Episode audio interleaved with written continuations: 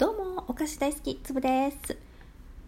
さっきプラネタリウム時間があったら言うねってもう今ねあのライブマップ名古屋2020から2021年っていうなんかおまんじゅう屋さんとかにね置いてあるなんか勝手に取ってっていいよって名古屋に来たならこれ持ってきゃみたいな地図とかがついてるような開けると地図でもなんか両端には観光施設のご案内が書いてある紙がねちょうど手元にあるんですね。グッドタイミングそこにね書いてありました。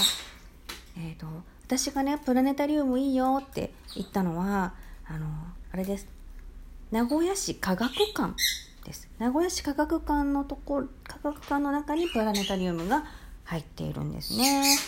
はい、えー、こちら説明文を読みます。様々な展示や体験を通じて子供から大人まで楽しみながら科学に触れることができる総合科学館。ギネス認定の世界最大級のプラネタリウムブラザーアースのほか約230種類の展示を楽しめるサイエンスショーをはじめとした実演実験を毎日行っています。はい、9時半から5時まで入館は4時半までプラネタリウムも来たかったら大人は800円になります。あのー、プラネタリウムって大きい丸い形なんですよね。すっごい大きいの。で、名古屋市科学館に行く時名古屋市科学館っていうあの看板？看板みたいのあるでしょ、うん、そこにねあのちっちゃいね玉があるの地球儀ぐらいの大きさのこれはこの地球儀ぐらいの大きさの玉が地球の大きさだとしたら太陽はあのプラネタリウムの大きい丸だよっていうことらしいですよ。比べるとねもう全然めちゃめちゃでかい。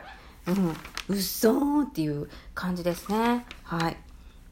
あとね9月18日にこの2020年9月18日に名古屋のテレビ塔がリニューアルオープンしました。こちらの方の説明です。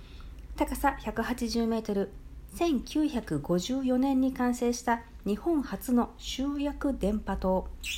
2011年7月にアナログ放送が終了したため電波塔としての役割は終えたが国の登録有形文化財に認定されるなど名古屋のランドマークとして市民に親しまれ親しまれてきました。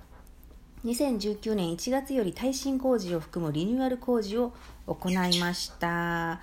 ということで2020年の9月18日にはまた新たに名古屋のシンボルとして再登場しております。だから今ここが一番暑いのかな。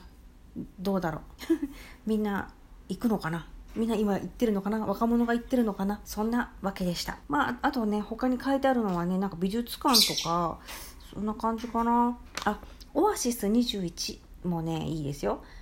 水をたたえたガラスの大屋根。水の宇宙船がシンボルの立体型公園になってます。芝生が広がる地上公園緑の大地。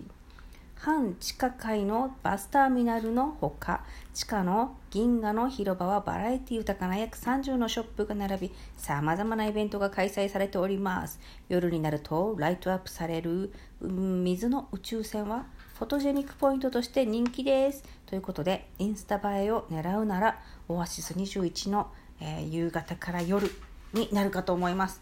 というわけで、えー、名古屋に来ることがあるならいっぺん行ってみようということでした。聞いてくれてありがとう。またね